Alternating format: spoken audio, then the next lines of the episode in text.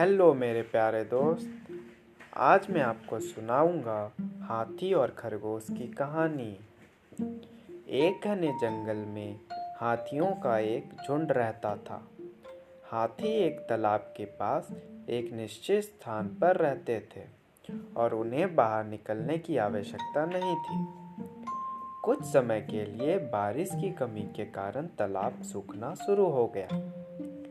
कुछ हाथियों ने हाथियों के राजा से मुलाकात की और कहा, हमारे पास कोई और पानी नहीं है। हमारे छोटे बच्चे मौत के कगार पे हैं। हमें कोई और जगह ढूंढनी चाहिए जहाँ पर भरपूर पानी हो। थोड़ी देर सोचने के बाद हाथी राजा ने कहा, मुझे याद है कि एक जगह बहुत बड़ी झील है। वह जगह अभी भी पानी से भरी हुई है। चलो हम वहाँ चलते हैं। अगली सुबह उन्होंने चलना शुरू कर दिया। पाँच दिन और पाँच रात यात्रा करने के बाद हाथी अंततः उस जगह पहुँच गए। वास्तव में एक बड़ी झील थी जो पानी से भरी थी। झील के चारों तरफ़ नरम पृथ्वी में असंख्य छेद थे, जिसमें खरगोश का एक समूह जीवित था। जब हाथियों ने झील में इतना पानी देखा तो वे खुश हो गए और दुनिया की परवाह किए बिना पानी में कूदना शुरू कर दिया। अचानक इस हंगामे के कारण कई छिद्र नष्ट हो गए। कई खरगोश हाथियों के नीचे रौंद गए थे, जबकि कई मर गए। कई अन्य गंभीर रूप से घायल हुए थे। लेकिन खरगोश इस दुख को रोकने के लिए कुछ नहीं कर सकते थे। सिर्फ़ जो भाग गए, वो खुद को बचा सके। जब शाम को हाथी चले गए तो जो खरगोश भाग गए थे, वह वापस लौट आए। वे दुख में इकट्ठे हुए और एक दूसरे से मिलकर बात करने लगे। हे प्रिय, हर जगह पानी की कमी होने के कारण हाथी यहाँ हर दिन आएँगे। हमें कुछ सोचना चाहिए, नहीं तो कल हम में से और अधिक कुचले जाएँगे।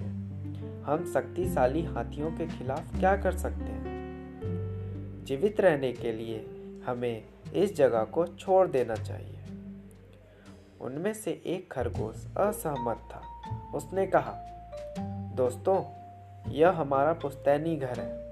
यदि हम हाथियों को डरा सकते हैं तो वे वापस नहीं आएँगे। मैं उन्हें डराने का एक तरीका सोच सकता हूँ। हम देखने में छोटे खरगोश हों ज़रूर, लेकिन हम सभी सक्षम हैं। मेरी एक योजना है। जैसा कि योजना बनाई गई, एक खरगोश एक पहाड़ी पर बैठ गया, जो हाथी के रास्ते पर थी। थोड़ी देर बाद हाथियों का राजा अपने समूचे झुंड के साथ आया। खरगोश चिल्लाते हुए बोला, तुम दुष्ट हाथी मैं तुम्हें झील में प्रवेश करने से रोकता हूँ। यह झील चाँद देवता का है। हाथी का राजा अचंभित था, लेकिन उसको किसी भी भगवान पर क्रोध करने की हिम्मत नहीं थी। उसने पूछा कि उसके लिए क्या संदेश है?